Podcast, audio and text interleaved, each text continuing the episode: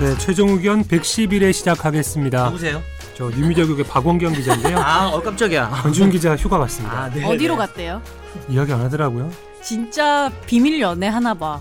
저 의심스럽긴 해요. 뭐 SBS에서 없어진 같이 없어진 여자분이나 혹시 남자분도 있을 수도 마침 있고요. 휴가 기간이 똑같은 사람 한 명 있어요. 남자죠. 여자예요. 아, 그래요? 네. 누구예요? 이게 증거를 잡기가 생각보다 비밀- 쉽다니까. 음, 비밀이에요? 네, 비밀 해달라고 하는 것 같아요. 이야기는 안 했는데. 근데 자기만 비밀이고 다른 사람들 지금 다 아는 거 아니에요? 맞아요. 그건 맞아. 왜 비밀로 할말 다 해달래? 있어. 아, 왜 비밀로 해달라는지. 조심스러워. 누가요? 여자분이? 아니, 아니, 권지웅 네, 기자가? 여자분도 가 있겠죠, 그럼. 그런가? 제가 짧게 통화했는데 되게 그거 하여튼 다 뭐 저기- 소리가 많이 들렸어. 소리가 출입국, 많이 출입국 기록 다 조회하고요. 뭐 그렇게 합시다. 없으면 바로 난도질 당하는구나 진짜. 네.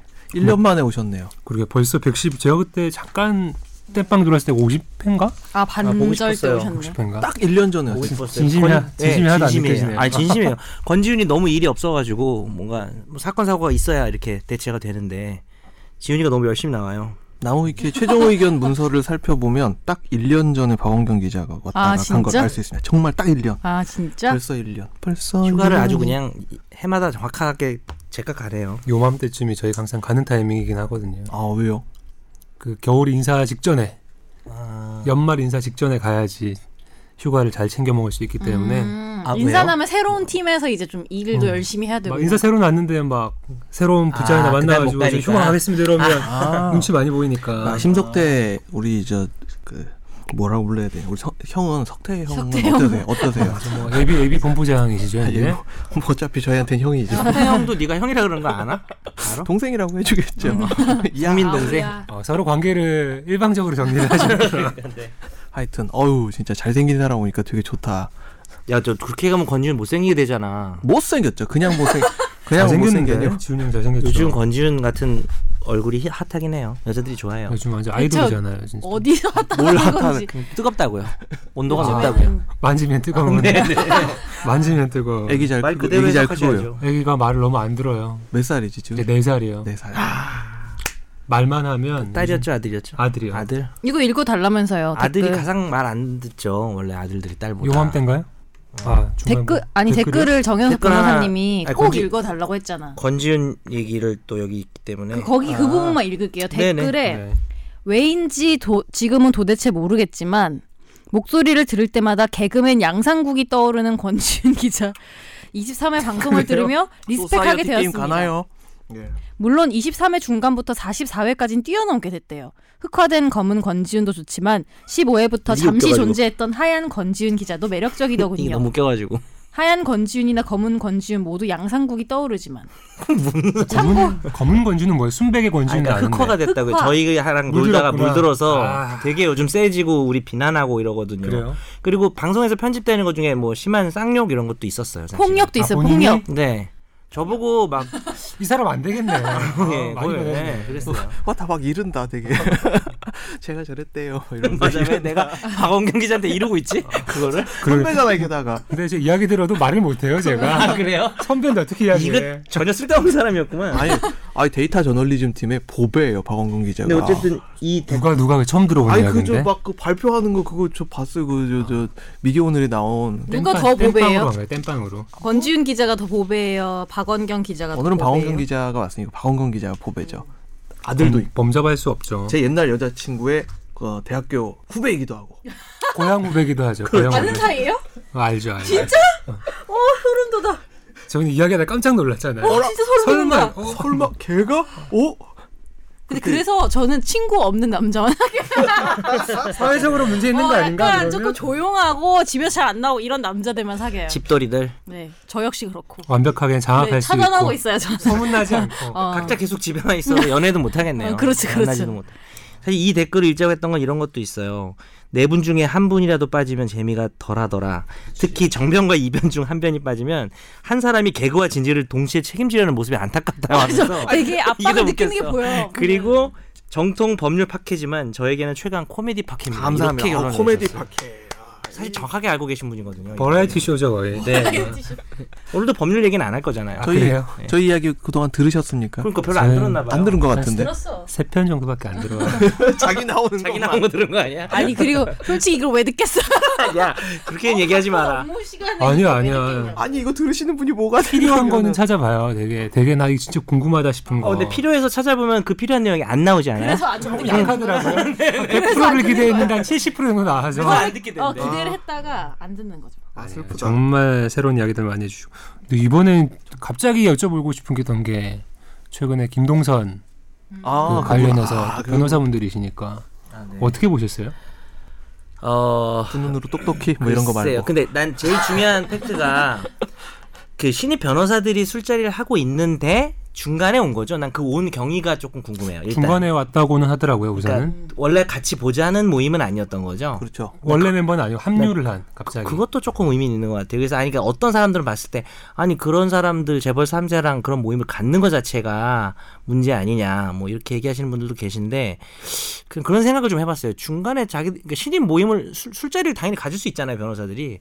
근데 중간에 온다고 했을 때 그거를 이제 못 오게 할 수도 없을 것 같고. 당연히 못하지. 어 그러면 왜 우리가 우리 회식하고 있는데 중간에 싫은 사람 오는 거랑 비슷한 거잖아요. 그래서 왜 와? 뭐 근데 약간 그 사람이 뭐 어. 회장님 아들이고 그렇지 이러면 음. 불편하고 아, 아니 근데 와요. 그 저 먹고 있으면은 그 중에 또 이- 잘난 체하려고 오잖아. 주제하시는 분 중에 뭐 이렇게 연예인이랑 친하다 혹은 누구랑 친하다 이런 아, 분들이 뭐 연예인은 괜찮지 짓고 그거요. 온다든지 이런 거는 근데 연예인들이 왔는데 돈을 안 내. 그래? 입만 얘 막 먹고만 가. 짓고는 낼 것 같아. 근데- 연예인- 연예인은 그래도 괜찮을 것 같은데. 봉선님은 돈을 내지 않았을까? 동서님 그 사람 술이 꽐라됐다 그러시는데 냈을까요? 돈을 내야죠. 카드만 카드만 지금 이제 다른 돈을 내야 되게 생겼는데요. 네, 어쨌든 그런 저는 그냥 변호사 입장에서 변호사 입장에서 보려는 게 아니더라도 뭐 그 김현장 신입 변호사면은 그래도 이제 금수저가 된 건데 다이아몬드 수저에게는 맞출 수 이런 생각이 들면서 되게 안쓰럽더라고요. 저는 보다가 제일 특이한 게 되게 근래 봤던 갑질 중에 가장 특이한 형태의 갑질. 을이 우리가 아는 을 중에 가장 잘 나가는 그러니까요. 을이야. 나 김현장이 변호사라고 하면 거기도 갑이라고 생각을 하는데 거기에도 갑질을 하면 아니, 되게 자기- 그 변호사 자기는 되게 다 묘한 그분도 게 아닌데. 변호사는 아무리 잘 나가도 갑은 아닌 것 같아요. 그렇다고 뭐 대단히 을도 아니고 되게 이상한 형태의 직종이에요. 관둘까요? 네. 어느 순간에도 내 위에 항상 누군가 있을 수밖에 없으니까 뭔가. 그러니까, 그러니까 네, 그 사람하고 뭐 항상 이게 지시 음. 관계는 아니다. 변호사는 그렇게 주장을 하거든요. 저도 그렇게 생각하고 지시 종속 관계가 아니라 음. 그 사람의 일을 도와주는 거죠. 맡기는 의무죠. 의미죠. 그래서 갑이나 을이 별로 아니라고 생각하는데 어떻게 보면 또 갑이기도 하고 을이기도 하고 그런 음. 것 같아요. 그냥 술버릇 안 좋은데 왜 술을 마시냐고 그게 제 자기 회사 문제라고 주주도 아닌데 주주님이라고 부를. 나도 주주다. 나도 여기저기 주주님 주신이 너무 있다. 싫다 진짜. 나도 주주인데 그렇게 부르면 좋은가? 어제 그 피해 그 폭행 당했던 변호사분 두 분 조사했는데 당사자들은 아, 처벌 원하지 않는다고 그러니까. 아 그래요? 이야기했다 그러더라고요. 그거 그거 지금 막 고발하고 그랬잖아요. 근데 뭐 뺨 맞고 머리 잡는 거를 피해자 당사자가 처벌 원하지 않을 수는 있다고 생각해요. 근데 그게 이제 아, 그런 분위기가 왜 그런지 우리가 짐작할 수 있어서 씁쓸하긴 한데 뭐 꼭 그런 재벌 3세가 아니어도 뭐 뺨 맞고 머리 잡는 정도는 처벌 원하지 않는 경우가 있긴 해요. 많이 비일비재하긴 한데. 아 슬픕니다. 네. 근데 왠지 이유가 슬플 것 같아서 음. 좀 그런 거죠. 슬픕니다. 다른 이유로 슬프네요. 아이 저 그 회장님을 그 변호했던 거는 그 김 과장이 아니라 태평양이었단 말입니다. 과거. 왜, 왜 거기서 자꾸 여- 저기 가갖고 막 이렇게 난리 뺨 치고 맞고, 맞고 난리야. 뺨 맞고 뭐 네. 이런 거야? 여기 가서 뺨 맞고 저기가 아, 세리고 근데 집유 기간이란 말이에요. 이거 어떻게 돼요 만약에 지금 뭐 처- 처벌을 불안한다 그러면 뭐 폭행이야 처벌하기 힘든데 법적으로는 뭐 실형 나오고 뭐 이러면 그 집유 기간 집유 기간 안 나왔던 것까지 음. 그대로 가서 플러스 돼서 살아야 돼. 나이가 근데 그- 그렇긴 연세가 한데. 어떻게 되세요 그분은? 스물여덟. 와 나랑 비슷하구나 아, 되게 늙어 보이던데 사진 보니까. 음. 아, 나 이런 얘기 하면 안 되죠. 뺨 맞죠. 형도 형저 왜, 왜? 뺨 맞을 수 있네요. 왜요? 근데 저는 아. 뺨을 때릴 만큼 관심이 저한테 없어서 근데 그 저 뭐죠? 폭행이기 때문에 단순 폭행이기 때문에 처벌을 원하지 않아서 뭐 전혀 집유 기간 중이고 뭐고 별로 의미가 전혀 의미가 없는 거 아니에요? 그때 거기서 뭐 계속 맥주병이라도 옆에서 한번 들었으면 이제 위험한 물건을 들어서 무기를 바로 들었으면. 그냥 친고나 반의사 물건이 아니니까 처벌이 되겠지만 맥주 하니까 생각나는 게 어제 희한한 사건 또 하나 있었는데 단순 폭행이었지 근데 아, 팩트. 포- 제가 말씀드리는 폭행이 아니라 아니 그러니까 우리 우리 이 사건 아 내가 그렇죠 몰라서 예, 그렇죠 물어본 거예요. 예, 막 머리캡 부닥고 어떤 사람이 단란주점에 잘못하다 갇혔어요 아, 갇히고 나 봤어. 나도 그거 봤어. 노래방 노래방. 노래방 노래방에서 갇힌 게 문이 잠긴 거? 어, 문이 잠겨 아니 그 사람이 그 그 앞에 얘기해 줄게. 술이 취해서 들어갔는데 술이 취해서 방에 들어가서 혼자 잠든 거야. 주인도 모르는 사이에. 근데 주인이 누가 왔는지 모르고 문을 잠그고 퇴근한 거죠. 아, 계속 해주세요. 근데 거기 안에서 맥주를 29병, 9병을 거기서 닫았겠는데 못 나가니까. 뭐라도 해야 되겠다 싶어서 맥주를 못 몇- 나가니 몇 병을 술이라도 먹었어. 먹자고 하는 거. 29병 혼자 먹어서 절도죄로 지금 고소를 했다는데 그건 좀 돈은 고소 안 냈어? 이상하지 않냐? 아니 그건 좀 애매한 이상한 네. 것 같아. 어차피 계속 그 안에 있었으니까 그 안에 있었으니까 절도가 아니지 않을까 싶은데 문 열고 나갔나 혹시 갇혀서 그랬으니까 아니 남의 다음날 술을 그럼 아침에 먹었으니까. 술이 너무 취하셔가지고 그냥 가버리신 건가요? 집으로? 모르겠어요 그거를 그러니까 29병을 그 그 얘기는 안 혼자서 나와 먹는 있는데 것도 그러니까 이상하고 박원 기자 말대로 진짜 그랬기 때문에 절도가 된 게 아닌가 싶고 기사로는 그냥 그 다음날 아침에 안 나와 어. 그래가지고 갔겠죠 다음날- 계산을 다음날 아침에 뭐 먹는 안 거야. 했겠지. 아니, 문을 누가 안 문을 열어주면 열어줘야 못 되잖아. 가잖아요 문을 누가 문을 열었는데 열어줬는데 휙 튀어나왔거나 뭐 이래 이래 이런 거 아닌가? 근데 혼자서 29병을 먹을 수가 있나 진짜 싶기도 용량이 하고. 크다 근데 누군지 모르겠어. 감금이 됐군요. 그래서 감금이 돼서 그런 것 같아요. 그냥 부었나 그냥 장난쳤나 아 네. 예. 아무튼 뭐 김동선 건은 변협에서는 폭행 말고 상해로도 같이 고소 음. 고발을 하- 했다고 하는데 아, 네. 아니 근데 항상 문제가 피해자가 여기에 대해서 원하지 않고 자기가 뭐 그치. 피해를 안 당했습니다. 저 처벌하지 말아주십시오라는 사건은 조사하는 게 사실 큰 의미가 현실적으로 어렵죠. 근데 그죠? 그 네. 약간 쓰다듬으면서 뺨 만 때리는 그 행위가 되게 사실은 그렇게 막 아프거나 이게 아니라도 되게 기분 나쁘잖아요. 자존심이 어, 엄청 기분 나쁘잖아요. 근데 뭐- 머리 머리 쓰다듬으면 전 되게 기분 나쁜데 어. 음, 아니 생각해봐 28살짜리가 와가지고 내 머리 쓰다듬으면서 뺨 때렸다고 너무 짜증날 것 같아 나는 아마 폭행 당한 남자 변호사가 아마 김동선 씨보다 나이가 많을 거예요. 아마 그렇게 네, 그죠? 보여줘 지금 아니 그러니까 어차피 너무 기분 김종선도 나쁠 순위 것 같아. 꽐라가 됐으니까 그냥 때리는 거예요. 음, 그렇죠. 누가 앞에 있든 그렇지 그렇겠죠. 누가 앞에 있던 막 때리고 나서 어이 어이, 저도 술이 그날 해버리지. 아무튼 굉장히 아깝네. 좀 씁쓸하기도 하고 네. 그렇더라고. 여기 뭐 1월 달에도 큰 사고 친 분이 또 몇 개월 만에 또 고치셨으니 아무튼 청취자 사연 저희 시간이 많이 지나가서 한 두 개 정도만 네 들어볼까요?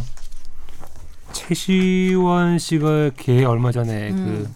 그 농농균 건이 있었는데 네. 그 관련해서 사연 주신 분이 있던데 김선재 아나운서 좀 읽어주실래요? 네, 재미있게 최종 의견 잘 듣고 있습니다. 질문입니다. 괄호 열고 저는 이제 우리가 이런 요구까지 받나 했어요. 최대한 재미있게 답해달래. 법률적인 게 아니고 나, 이, 재미있게. 나 이거 안 할래요. 음. 어, 재미있게 원래 재밌게 하려 그랬는데 이렇게 말하니까 개그 어, 파케가 부담스러워요. 많네요. 일단 최시원 사건과 장면은 똑같습니다. 목줄 안 했고요 등. 그런데 개가 사람을 물었습니다. 네. 개가 죽었습니다. 네? 다만 사람이 개를 때리거나 물리적으로 처리하지는 않았습니다. 감염이나 생화학적인 이유라고 생각해 봅시다. 왜요? 물린 사람에게 네. 무슨 죄를 먹일 수 있을까? 아 무- 물린 사람한테 무슨 하자가 있어가지고 뭐 지금 이렇게 가정을 하신 것 같은데 음. 넘어가죠. 네. 너무 너무 짜내게 하신 것 같은데 어, 재밌게 대답해 달라니까. 너무 자기적이에요 이거 사연이. 음. 이- 이게 그러니까 예 이거 좀 답할 가치가 일단 재밌긴 했어요. 우리가 운 한, 한바탕 배꼽을 잡을 수 있는 그런 가, 기사인데 이거 어떻게 답해야 10점 되죠? 만점에 10점. 그러니까 개가 물었는데 사람이 다쳤다. 아무런 죄가 아니죠. 그 사람이 그냥 뭐 이걸 예로 제가 법적인 의미 있는 거 하나 말씀드린다면 예전에 이제 에이즈 시대 사건이 있었나? 에이즈 걸린 사람이 자기가 에이즈 걸린 걸 알면서 뭐 일부러 의도적으로 성관계를 해서 감염을 시켰을 경우에는 에이즈가 감염되면 중상해로 보거든요. 음. 네. 고칠 수가 없기 때문에 그럼 고의를 가졌을 때나 처벌이 되지. 걔한테 물린 피해자가 어, 어떤 책임을 지는 건 아니겠죠. 걔를 죽이고 싶어서 자기가 뭘 했다면 손괴죄가 되겠지만 그래서 아무런 죄를 먹일 수 없고요. 꾀죄죄 뭐 이런 거 먹일 수 있을 거예요. 네. 나왔다. 재밌었네요. 이제- 이제- 어, 네. 재밌었다. 재밌었습니다. 아. 인정. 그라죄 뭐 이런 거 정도. 예. 미안해요. 이건 두 개는 하지 말았어요. 인정합니다. 예 다음 사연 넘어가겠습니다. 안녕하세요. 네. 저는 부산에 살고 있는 최종 의견 애청자입니다. 이승훈 PD가 진행할 때부터 몇 년을 재미있게 잘 듣고 있습니다. 제가 여기에 문의를 하는 일이 생길 줄은 몰랐습니다. 모든 내용은 경찰과 도- 경찰과 동행해서 아파트 CCTV로 확인해 적은 내용인데요. 저희 딸은 초1이고 가해자는 같은 아파트 사는 초2입니다. 둘 다 같은 초등학교고요. 2017년 11월 오후 4시 딸이 엘리베이터를 타러 로비에서 8m 정도로 엘리베이터를 살 때까지 뛰어갔고 그 남자 아이가 딸 뒤에서 줄자를 채찍처럼 휘두르면서 음. 때렸습니다. 이 1학 2학년짜리가 2학년이 1학년 딸에게. 남학생이 이거는 CCTV로 확인하셨다는 내용이죠. 그런 거 같죠. 네. 예. 딸은 수차례 뒤통수와 얼굴을 가격당하고 탈 때까지 때렸대요. 그리고 같이 엘리베이터를 타던 다른 아주머니가 이 가해 학생에게 야단을 쳐서 같이 엘리베이터에 타진 못했대요. 가해자가. 그래서 이분의 아내가 아이의 전화를 받고 아파트를 알아서 딸이랑 찾아갔는데 아이 부모님은 없고 일해주시는 할머니만 계셔서 음. 연고를 바르라 이렇게만 말하고 끝까지 부모 연락처는 알지 못했습니다. 일단 아이가 우선이어서 근처 안과에 가니 망막 손상, 타박상, 결막염이 있고 눈을 뜨지 못해 치료가 불가능해서 현재 부산 백병원 안과에 입원 중. 다행히 실명의 위험은 없고 시력 저하는 올 수 있다고 했고 하루 입원하고 퇴원했고요. 어휴, 좀 많이 아팠네요. 네, 아이가 다친 날 CCTV를 열람하려고 하니까 경찰 입회하에 가능하다고 해서 경찰과 같이 CCTV를 열람했는데 이걸 복사하려고 하니까 경찰이 가해자의 나이가 10세가 만 10세가 안 돼서 형사 사건이 안 되기 때문에 본인들이 여기에 관여할 수 없다. 그래서 협조할 수 없다라고 얘기를 했습니다. 개인정보법 때문에 가해 학생의 동의가 있어야 복사가 가능할 거라고 했습니다. 그런데 현재 가해자의 부모는 어떤 연락도 없는 상태인데 이분은 이 CCTV를 교내 학폭위에 증거자료로 제출할 예정입니다. 이 CCTV 영상을 복사하려면 어떻게 해야 할까요? 당황스러운 상황이긴 하네요. 아, 근데 지금 뭐 원래 이제 정보 주체의 얼굴 찍혀 있는 거 이제 복사해 가려면은 동의 받아야 되는데 여기에서 왜 지금 이런 이야기가 좀 돌았는지 저는 조금 이해가 안 되는 게 딸내미가 찍혀 있잖아요. 본인의 따님이 둘다 찍혀 계잖아요. 둘 다. 예. 그러면 이거는 해 주거든요, 보통. 그러니까 경찰분께서 조금 이건 얘기를 잘못해 주신 것 조금 같아요. 빡빡하게 나온 것 같아. 예, 그죠? 어. 개인정보 때문에 가해자 학생 동의 없으면 CCTV 복사 못합니다. 이렇게 얘기를 하신 게 본인의 따님도 찍혀 있기 때문에 이거는 음. 아 이건 내 딸 찍히기 위한 거다. 이거 확인하기 위한 거다. 복사해 주세요. 하시거나 혹은 이 학폭위에서 어차피 가해자 부모님 그리고 저 피해자 부모님 모여, 모여가지고 얘기를 할 거잖아요. 그때 네. 서로 이야기를 조율 잘 하셔가지고 서로 동의 받아가지고 복사를 하실 수 있는 방법도 있고요. 음. 근데 거기에 대해서 서로 간에 아예 조율이 안 된다. 그러면 아, 재판을 위해서 사용할 것이다. 당신 우리 딸내미 다쳤기 때문에 그러니까 이거를 민사 재판 그렇죠. 위해서 민사 형사 재판을- 범죄는 안 돼도 네. 예. 그래서 재판을 위해서 쓸 것이다라고 이야기하셔가지고 이거는 재판을 실제 진행을 하시면서 증거로 제출을 해달라고 뭐 문서 제출 명령이라든지 어떤 다른 방법을 강구를 하실 수가 있어요. 그러니까 소송 제기를 하고 그 증거로 법원에 신청을 하면 법원에서 CCTV를 복사하는 공문을 보내준다. 이게 바로 문서 제출 명령 신청을 아마 이야기하신 것 같습니다. 뭐 조금만 보충하면 일단 CCTV 보관 기간 먼저 좀 확인해 보시고요. 네. 요- 요즘에 좀 길어지긴 했는데 어, 그 다음에 사실 민사 재판은 뭐냐면 애가 한 정확한 나이가 규정된 건 아니지만 한 15세 미만 정도 되면 부모가 그냥 손해배상을 해주게 돼 있습니다. 우리 법에 그래서 책임 능력이 만 10세니까 또 10세네.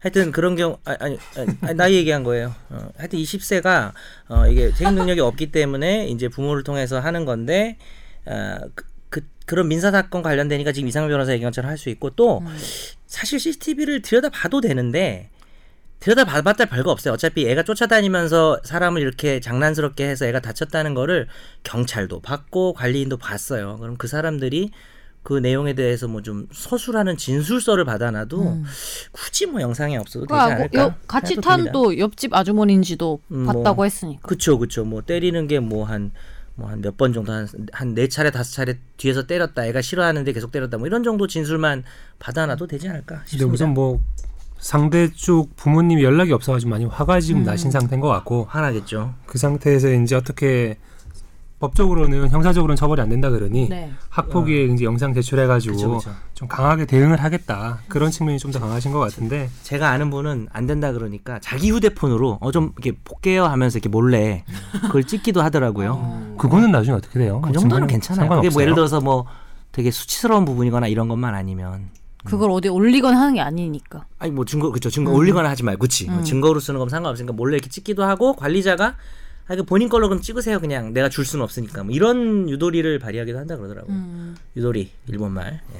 그 형사처벌이 안 되는 나이가 몇 살까지예요? 만 14세. 만 14세까지. 그, 그만 그 근데 그럼 그 나이 때는 뭐 범죄를 저지르면 어떤 처분을 받게 되는 거예요? 그러면 보호처분 소년법상이 이제 보호처분 대상이죠. 그래서 소위 말하는 소년원 간다 이 이야기가 나오는 것이고 10세부터 14세까지가 이제 촉법 소년이라고 해서 그것도 10세네요 예 10세에서 14세까지가 촉법 소년이라고 해서 뭐 크리티컬한 소년원 나이네요. 갈 수 있습니다. 크리티컬한 나이 오 여기 다 자제 기- 있으신 분들이잖아요. 그러고 보니까 그 정현석 변호사님 따님이 지금 몇 살이죠? 6세 6세 한창 아, 말안 난리칠 들을 때군요. 때네요, 진짜. 6세, 저희는 5세 몇 세? 4세. 4세. 6세 5세 4세 우리 뭐 만들자 456 음, 도리지코 땡. 왜 거기서 고탱이 왜 나와? 애들 가지고 장난치면 안 돼요. 아, 미안합니다. 애들은 안 돼요. 아무튼 그 CCTV를 확보할 수 있는 방법은 있다라고 하시니까요. 내용 참고하시면 좋겠습니다. 네. 다음 화재 판결로 넘어가겠습니다. 우선 소개 간단하게 내용 소개해 주실까요? 초등생 제자와 성관계 30대 여교사의 징역 5년. 이 기억하실지 모르겠는데 초등학교 6학년인 제자와 자동차 교실 등에서 수차례에 걸쳐서 성관계를 맺은 여교사가 당시 문자로 사랑한다고 학생에게 보내면서 사랑이라고 주장을 하면서 근데 또 자신의 어떤 나체 사진을 전송하기도 했었는데요.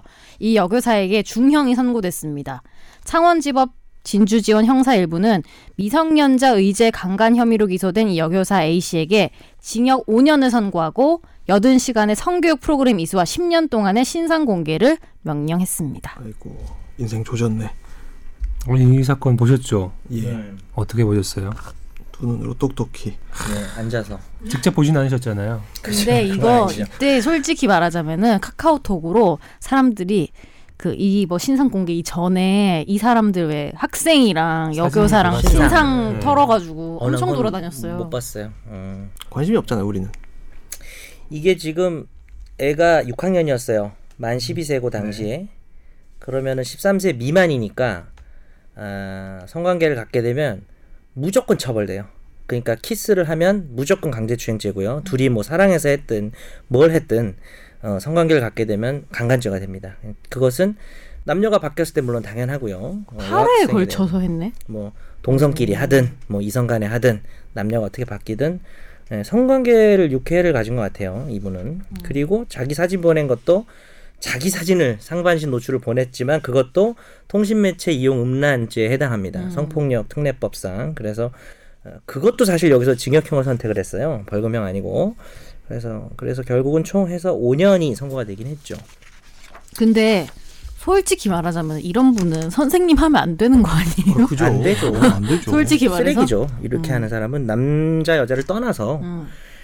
아니 뭐 사랑할 수 있다 쳐 사랑할 수 있는데 그건 뭐 자기 마음인데 사랑을 그렇게 행동으로 드러내는 거랑은 좀 다르잖아요 사랑하는 그렇죠. 거랑 이거는 그렇죠. 그 이거 이제 권지훈 기자가 이제 오늘 사라지면서 질문을 남기고 사라졌는데 지금 뭐죠? 피해 음, 초등학생이 사랑이라고 주장했으면 처벌받지 못하냐 제가 얼핏 얘기를 했는데 아 그럴 순 있잖아요. 6학년 정도가 되면 둘 다 사랑이었다. 애가 조금 뭐 좀 애가 좀 많이 성숙하거나 어 키- 근데 이 파- 사건은 판결을 보면은 영상을 봐도 이 아이는 진짜 어린애 같다. 근데 그것도 의미는 있어요. 음. 애가 또 성숙도가 다르기 때문에 근데 성숙도가 어떻든 간에 만 13세 미만이면 무조건 처벌인데 만약에 이 애가 주도를 할 수도 있잖아요. 경우에 따라서는 음.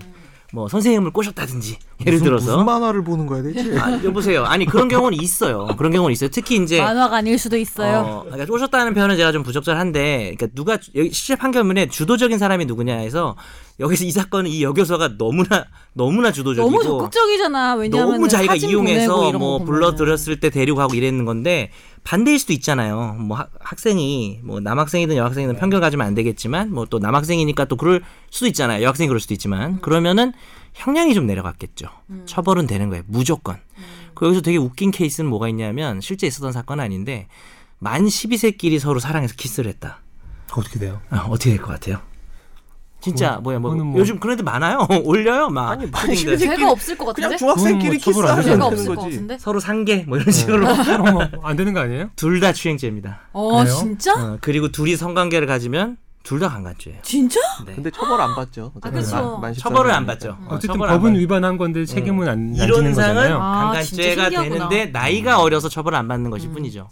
그러니까 뭐 더 간단한 예로 14세와 12세가 성관계 가졌다. 조금 더 특이하게 14세가 연상녀, 음. 12세가 연하남이다. 그러면은 14세 연상녀만 성관계를 서로 사랑해서 했으면 강간죄가 돼요. 음. 14세 연상녀만.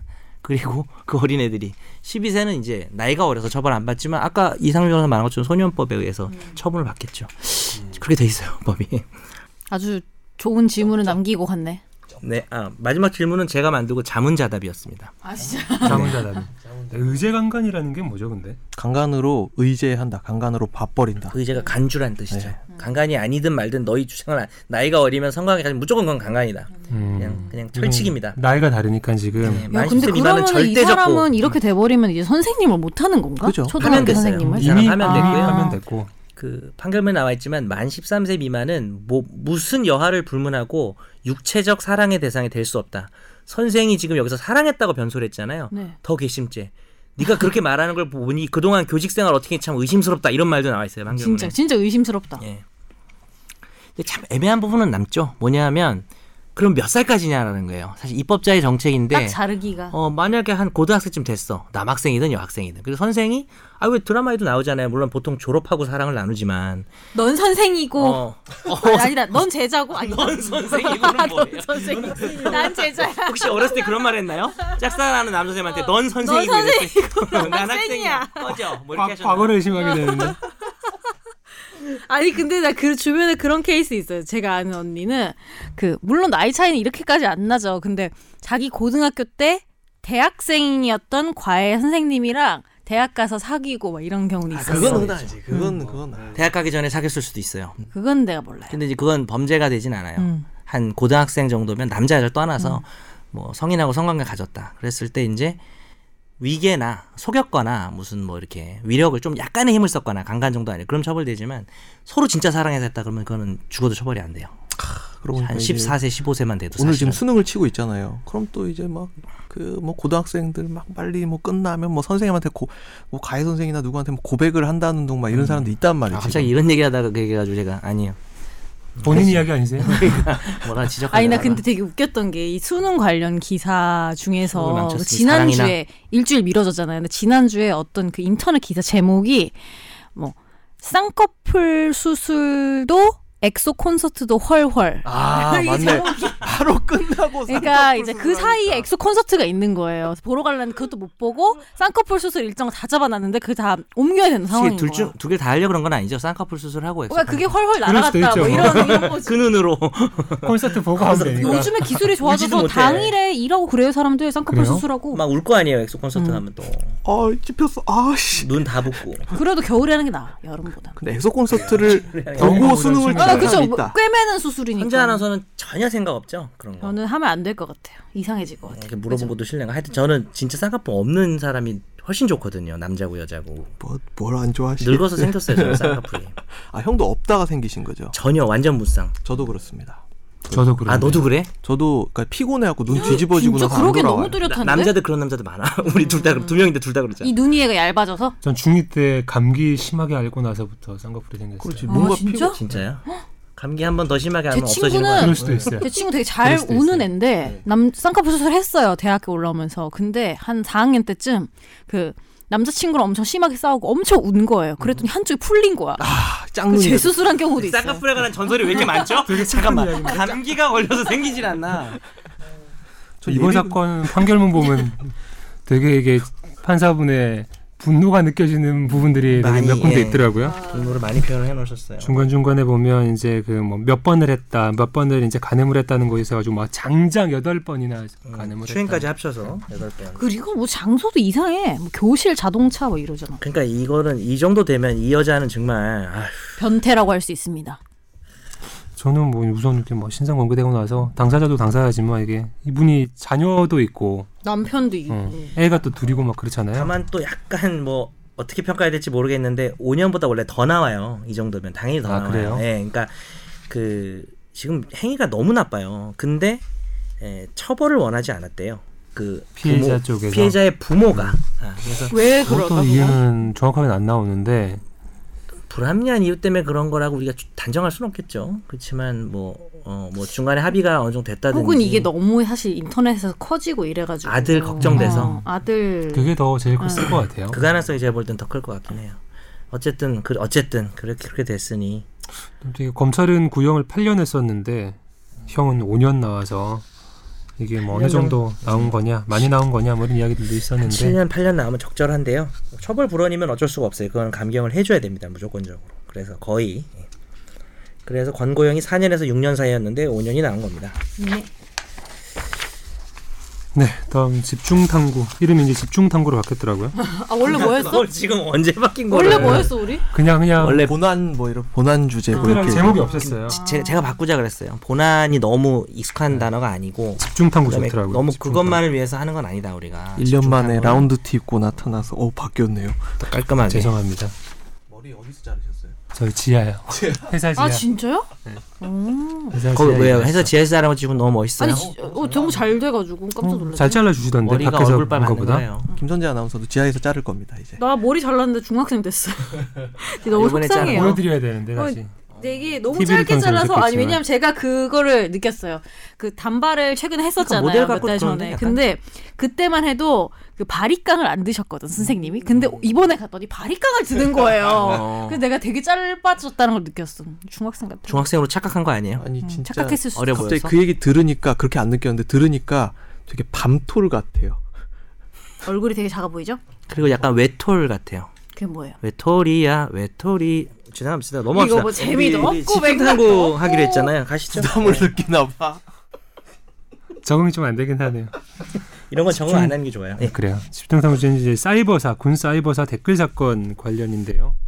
전 이상민 변호사가 잠깐 소개를 해주시기 전에 어제 김관진 장관이 음. 핵심인 사람인데 풀려났더라고요. 권지, 권지훈 기자가 이거를 일주일 전에 주제를 넘기고 갔는데 네. 어제 지금 지훈이도 없는데 말이야. 그 사이에 풀려나 그 버렸어요. 얘기를 좀 해야 되겠네요. 예, 김관진 전 장관이 이제 어, 범죄 혐의에 대해서 서로 간에 다툴 게 있고 범죄 이제 어, 증거를 인멸할 우려가 어, 없는 것으로 판단된다. 이래서 어젯밤 이렇게 나왔죠.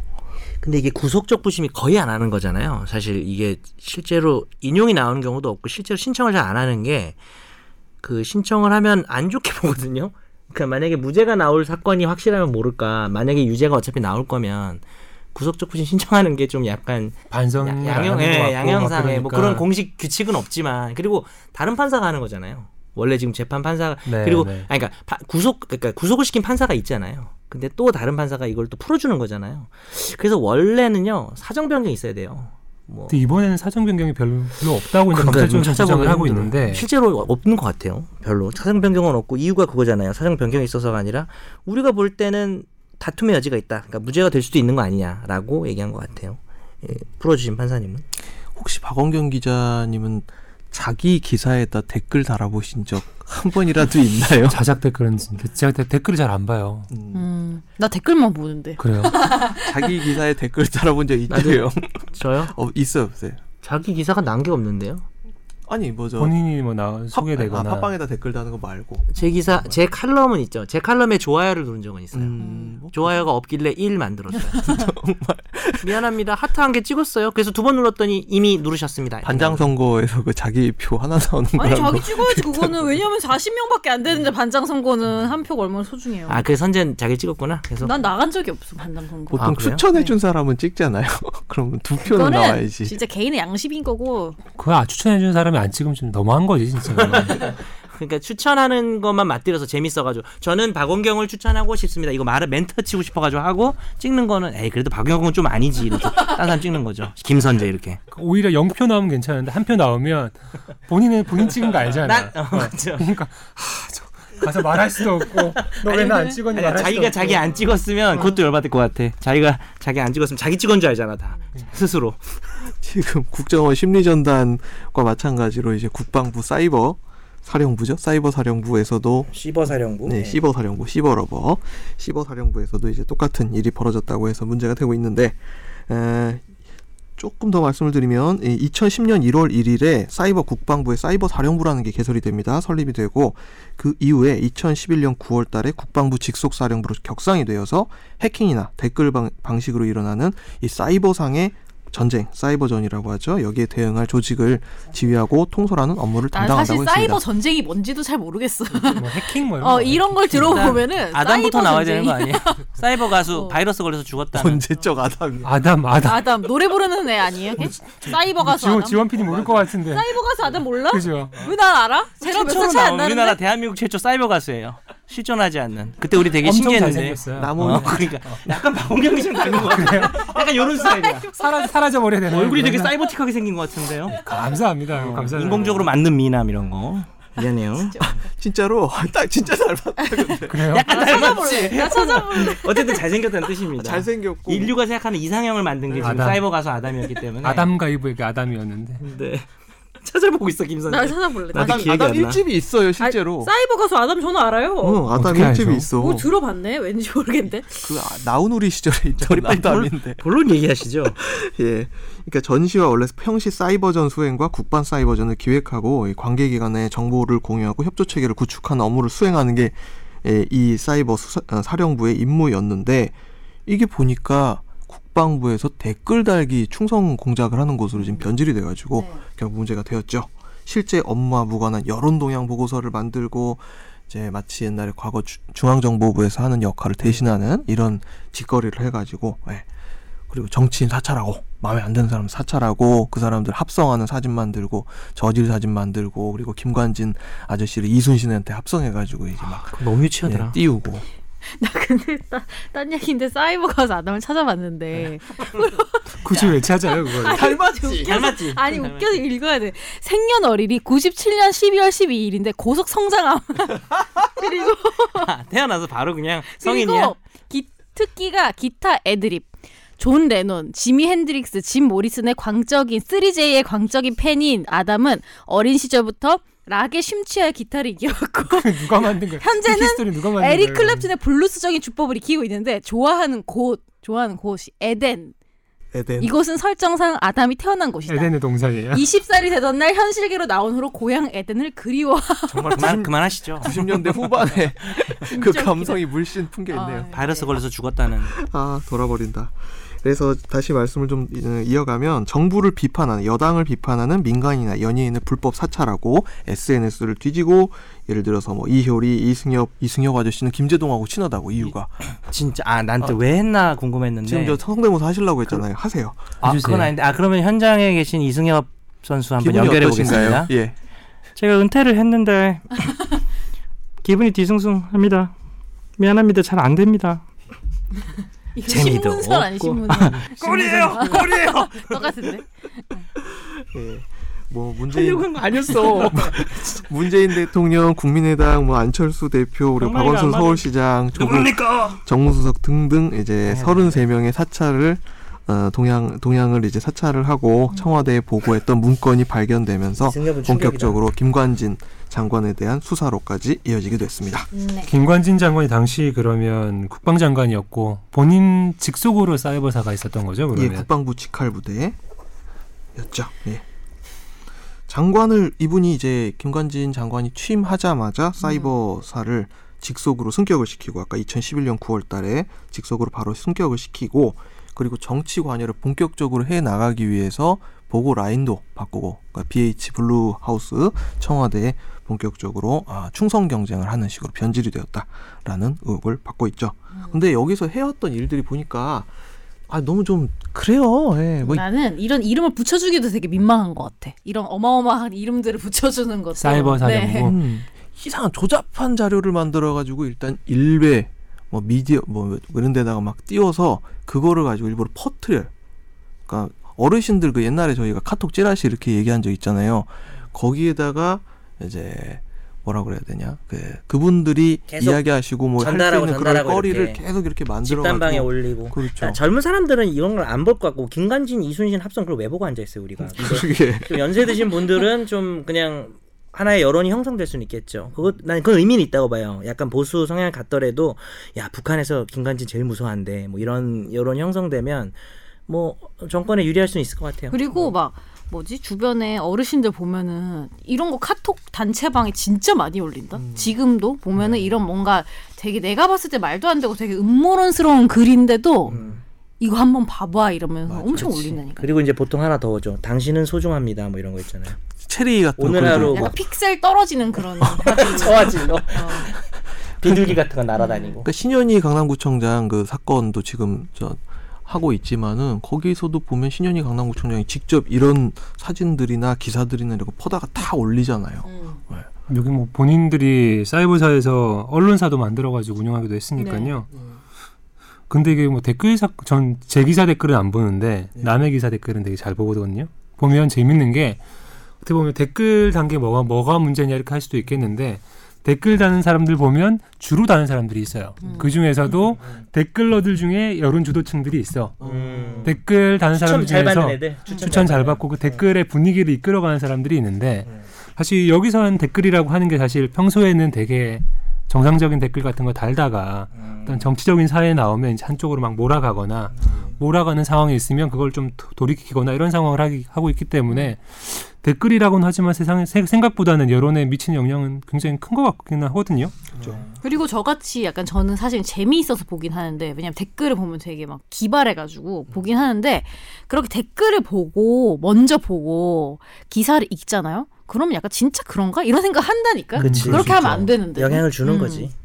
갑자기 옛날에 그 댓글러 중에 정말 유명한 박병호 선수의 안티 댓글러가 있었는데 혹시 기- 아시나요? 그 박병호 관련된 거 나오면 무조건 이게 무조건. 까는 분이 그 있었잖아요. 그렇죠. 사람 유명한 음. 그분이죠. 댓글러인가 봐요. 심지어 엄청나게 빨리 달아요. 그래서 얘는 기다리고 있었던 듯이. 팬이냐 안티냐 모든 기사여가지고 박병호를 미친 듯이 까요. 그래서 박병호 넥센하고 박병호 선수가 이 사람을 뭐 고소를 해야 되나 말아야 되나 막 고민도 하고 그리고 옛날에 DC에 되게 유명했던 아저씨가 예, 나는 경기도 안양의 이준영이다라는 아, 애가 들어본 있었거든. 것 같아. 아, 어. 들어봤어요. 그 체크무늬 옷을 뭐, 이- 뭐 단추를 입으면 이상한가요? 뭐 이런 게 있는데 저 옛날 아저씨들은 제가 말하는 거 뭔지 다 알 겁니다. 인터넷 많이 하신 분들. 예. 전 잘 모르겠네요. 와 아담 왜 모르는 척해요? 그러게요. 애덤?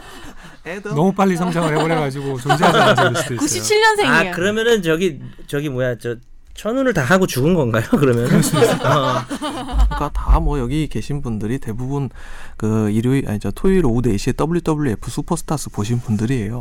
나 그건 모르는데. 여분은 모르겠지. WWF 즐겨보진 슈퍼스타스 음. 않았지만. 알아요 몰라요. 저는 알죠. 그건. 그렇죠. 저기 워리어 뭐 이런 거 나오는 거 그렇죠. 오후 1시에 맥가이버나 레니게이드 이런 밀리언 거 보고 달러맨. 나서 그렇지. 밀리언 달러맨 테드 디비아스 이런 거 본 다음에 오후 4시에 그거 보고 아니에요? 자 댓글이 산으로 가네요. 일단 해보세요. 그 사이버 내가 사- 잡고 있어 오늘 갑자기. 사이버 사령부가 2012년 5월달부터 2014년 4월까지는 아예 포인트 뉴스라고 하는 인터넷 언론 매체를 만들어서 직접 소스를 만들어내는 역할까지 했다고 합니다. 음. 특히 이 댓글 요원들의 동기부여를 위해서 그 소위 말해서 이제 세금 내서 이거 뭐 했다 이런 얘기가 왜 나오냐 댓글 수당을 5만 원을 주다가 다섯 배를 뻥튀기 합니다. 아 25만 원. 말이 동기부여지 사실 이거. 네, 그러니까 여론 조작을 하기 위해서 이렇게 세금이 쓰여지고 그럼 몇 개 쓰면 25만 원 줘요? 열심히 쓰면 거기 질도 있어요. 질 평가를 합니다. 퀄리티 평가를 해서 퀄리티 평가를 해서 많이 쓰면 한 달에 100만 원도 받고 했습니다. 평가. 진짜? 네. 수당이 되게 재미 이름이 웃긴 게 자가 대외 활동비라고 뭐예요? 집에서, 집에서 댓글 대외 달면 활동을. 대외 아, 활동을 하고 있으니 재택근무를 하면은 응, 자가 하면서 대외 활동을 아 하는 거기 그리고 경우가 있다. 출근해서 하면은 그거는 또- 근무 중 수당으로 잡히는 아 건가요? 진짜? 그렇지 네? 않을까요? PC방 가서 달면 야 그럴 수도 있겠네요. 그러니까 저번에도 이제 조금 말씀을 드렸지만은 이거 국방부나 국정원 직원들이 PC방 돌아다니면서 여기 PC방 가서 이거 하고 있고 그다음에 사이버리아로 오늘 사이버리아 셋이야 이렇게 모여가지고 근데 고퀄리티 댓글을 뭐 쓰면은 막 자기 월급보다 많이 받을 수 있는 거 아니에요?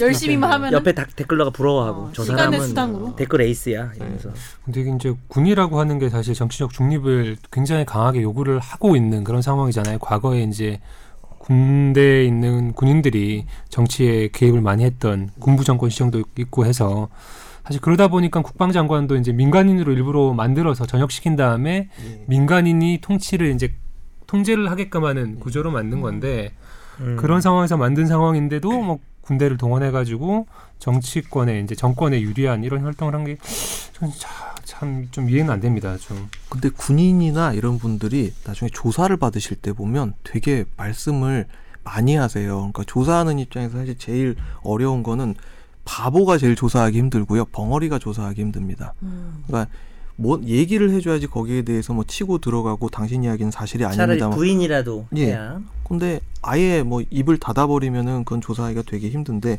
이런 분들 김관진 저- 전 국방장관이 조사를 되게 성실하게 잘 받았다고 하더라고요.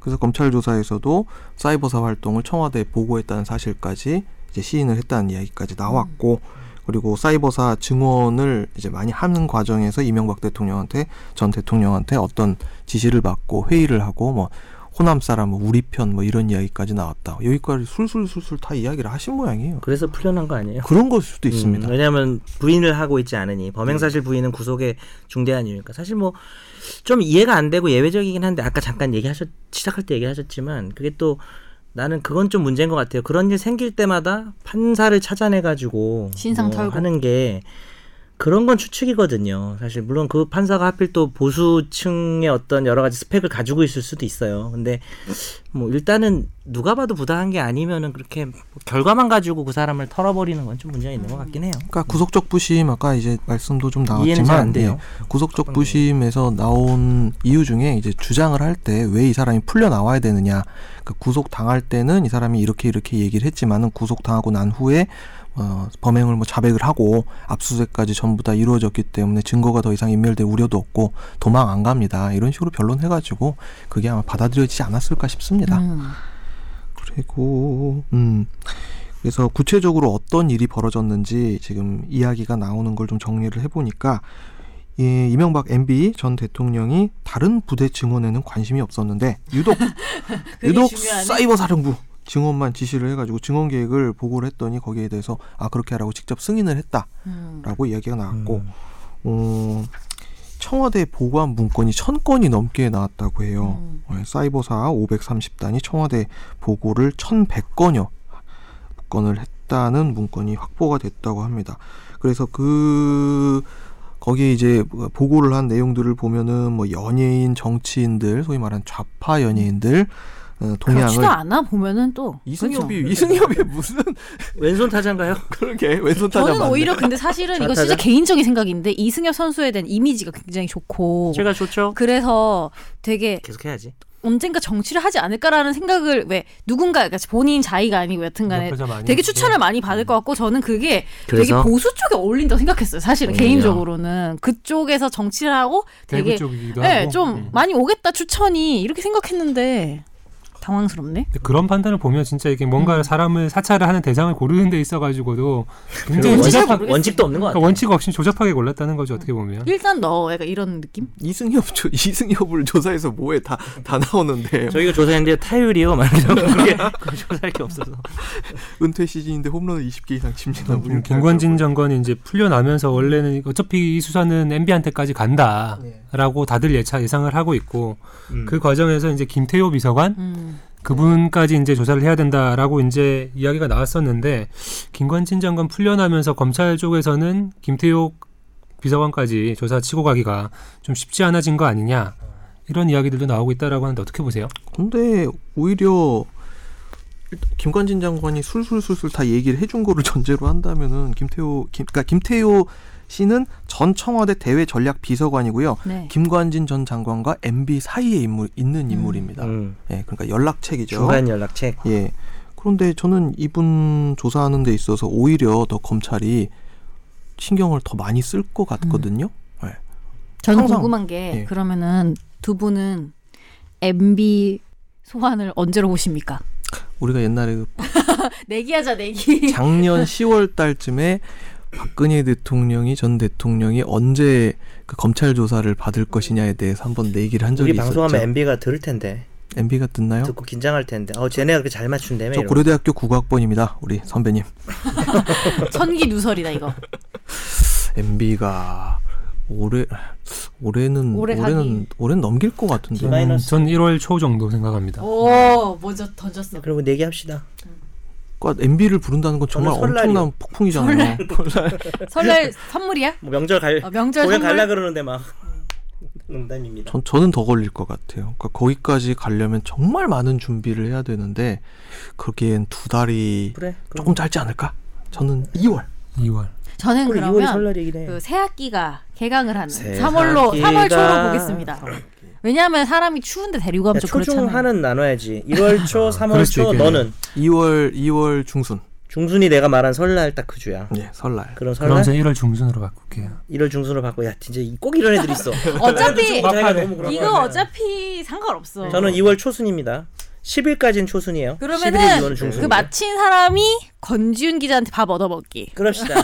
갑자기 어, 건중기 없으니까 갑자기. 없어요. 호텔 부페 얻어 안 온 먹기를. 게 잘못이야. 좋네요. 정, 정합시다. 아, 안온게 우리 잘못이야. 여기서 정하면 사인회에서 정하면 끝나요 효력이. 자, 그래서 이제 김태우 비서관이라는 사람은 어떤 일을 했는가가 좀 또 얘기를 말씀을 드리면 어, 사이버 심리전단 요원을 증원하는 과정에서 이 김관진 전 장관한테 뭐 우리 사람 뽑아라, 뭐 호남 사람 뽑지 마라 이런 이야기를 직접적으로 전달을 한 게 이분이라는 이야기를 하고 있죠. 그리고 MB가 지시한 이야기를 김관진 전 장관한테 전달을 하고 대책 회의를 하고 그리고 검찰이 확보한 문건에 따른다면 김태우 비서관이 MB 지시 받아서 사이버사 전력을 증가를 시켜라. 그래서 이러한 방향으로 사- 어, 활용을 해라라는 지시 내용까지 포함되어 있다고 합니다. 참 김태우 교수가 되게 재밌는 분이거든요. 어, 어 알아요? 그러니까 제가 개인적으로 아는 건 아닌데 그분이 원래 정치외교학과 교수분이신데 서강대 나오시고 시카고 대학에서 어. 정치학 박사를 받으신 분인데 시리아 나오셨구나. 예, 한국판 네오콘이라 불리던 굉장히 강하신 분이세요. 이제 되게 한미 동맹이 중요하고 그러니까 사실은 정치 외교를 하는 분이기 때문에 이분의 역할이 대외 전략 비서관이라서 외교 정책을 짜야 되는 그런 역할을 해야 되는데 옛날 있을 때부터 이 사람이 국방 쪽에 계속 입김이 계속 강하게 이야기를 한다 이런 이야기들이 재임 기간 중에서도 예. 있었거든요. 음. 아마 지금 사이버사 나오는 게 아마 그때 그런 이야기들이 이런 이야기들하고 연결돼 있는 거 아닌가 싶기는 한데 그걸 아는 사람들이 이제 아름아름으로 네. 그 얘기가 나온 거다. 아무튼 이분이 어쨌든 이명박 대통령이 굉장한 그 국방이나 대외나 이런 부분에 있어서는 굉장히 복심이다라고 불렸던 분이기 때문에 네. 이분은 수사를 피할 수는 없을 것 같고 그렇겠죠. 이분이 수사를 받으면 당연히 이제 MB한테까지는 갈 것 같은데 음. 네. 그 시기는 저는 1월 중순으로 보는데 3월까지 이상민 변호사 3월 우리 나 장혜석 변호사님 2월로 보시고 아니 음. 이게 이제 내- 김선재가 3월. 어. 얘는 2월 중순. 난 2월 초순. 아니 근데 저는 약간 그런 생각도 들어요. 내가 아무리 지난번에도 이런 비슷한 얘기 한 것 같은데 내가 아무리 윗사람이라도 아랫사람한테 일을 시킨다 할 때 약간 그 좀 민망할 때가 있잖아. 어떤 발언이. 근데 나는 뭐 우리 사람 뽑아라 이런 말은 내가 아무리 윗사람이라도 못할 것 같아. 너무 약간 그 어휘 자체가 너무 민망하지 않아요? 근데 아마 그런 그게 단어들이- 그럴 거예요. 아마 그냥 대통령은 아 그 애들 그 사람들 뽑을 때 좀 제대로 잘 뽑아 뭐 이 정도 이야기를 했을 텐데 전하는 사람이 아 저게 이제 우리 사람 뽑으라는 이야기구나라고 이제 전달을 했을 거고 중국 어, 사람들인가요? 우리 사람?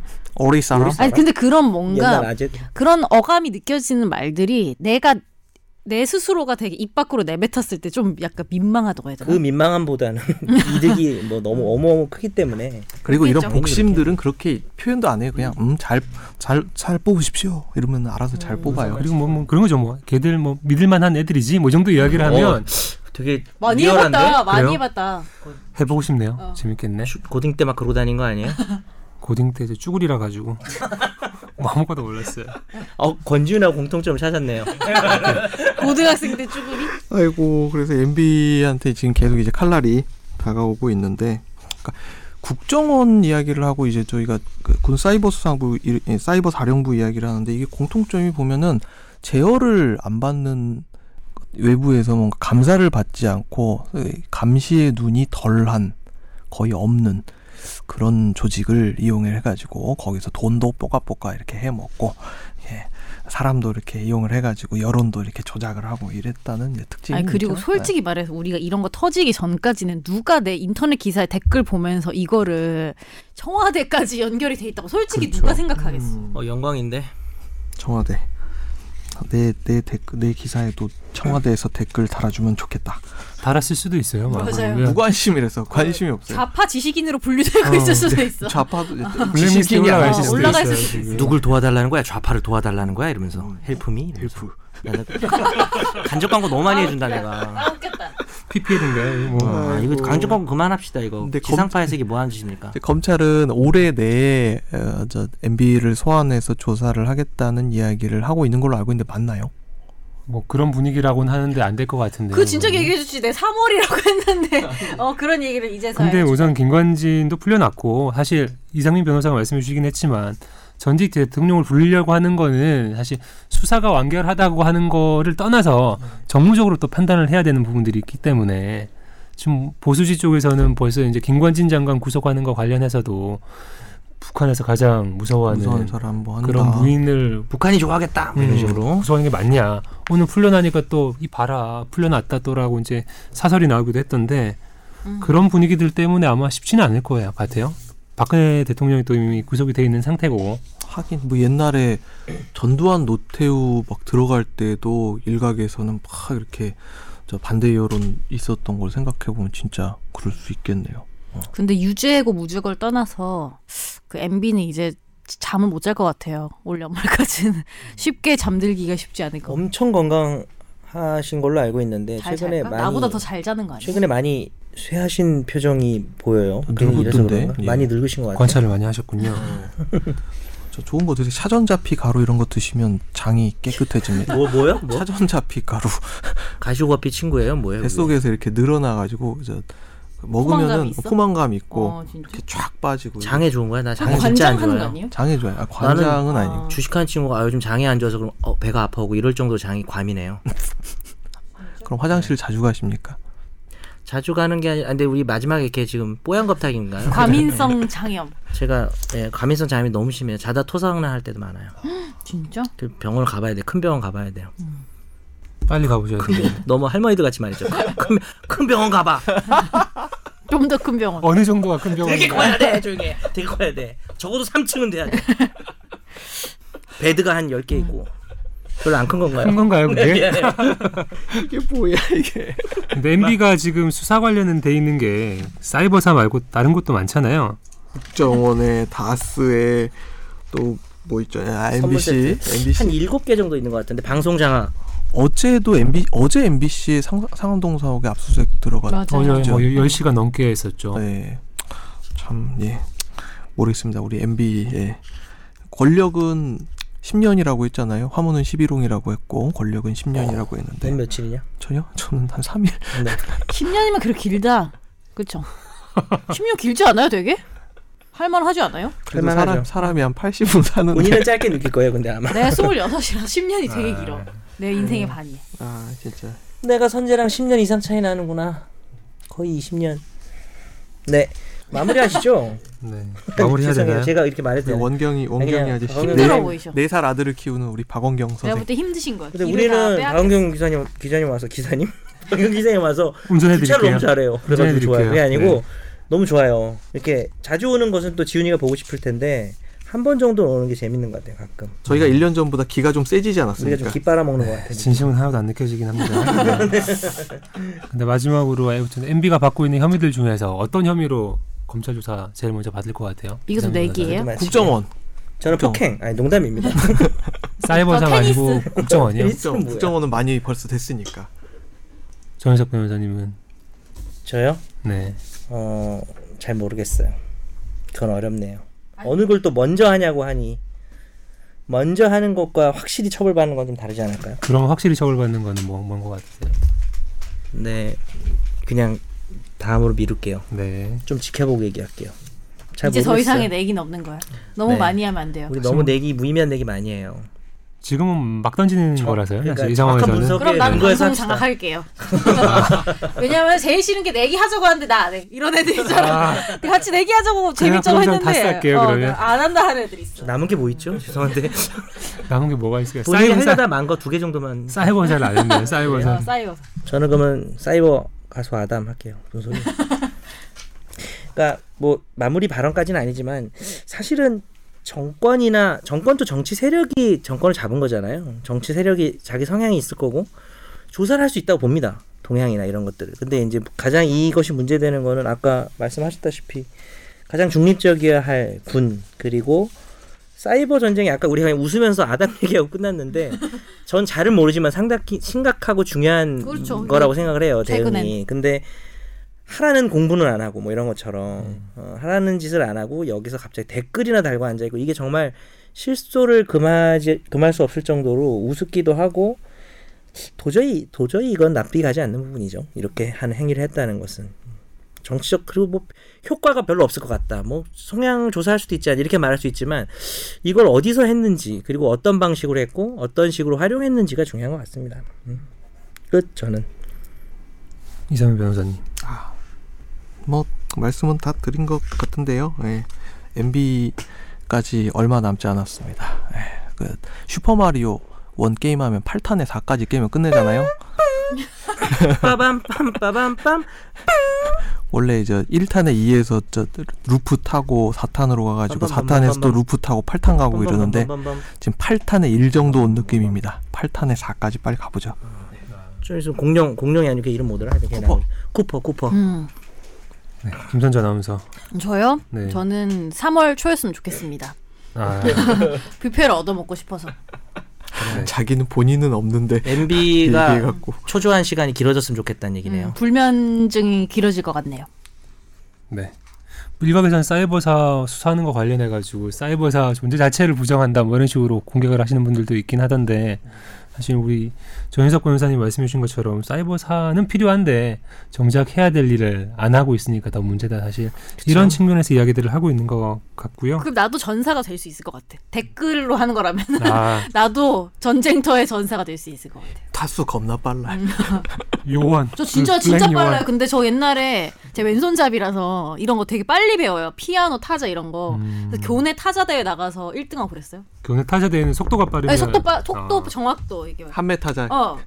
그, 베네치아 그 제- 되게 빠를 때는 그거 장문치기 장문 연습 줄어 나온 긴글 단어가 뭐지? 긴글 그거 저 한 7, 800 나왔었어요. 7, 800이요? 네. 야, 그거를 어, 그럼 선재가 짱이네. 엄청 센스도 빨랐어요. 있고 왜 원래 나를 전사로 데려가지 빠르기도 않았는지 몰라. 하고 티도 잘 안 내고 나중에 베네치아 대회 한번 하자. 요원으로 이제 어, 아마존의 여전사처럼 약간 그 네. 뭐 먹었는데 막 빨라지기 먹고 막 반짝반짝거리는 거. 영어도 500 탑니다. 가능합니다. 연락 그래요? 주세요. 알겠습니다. 연락 주시고요.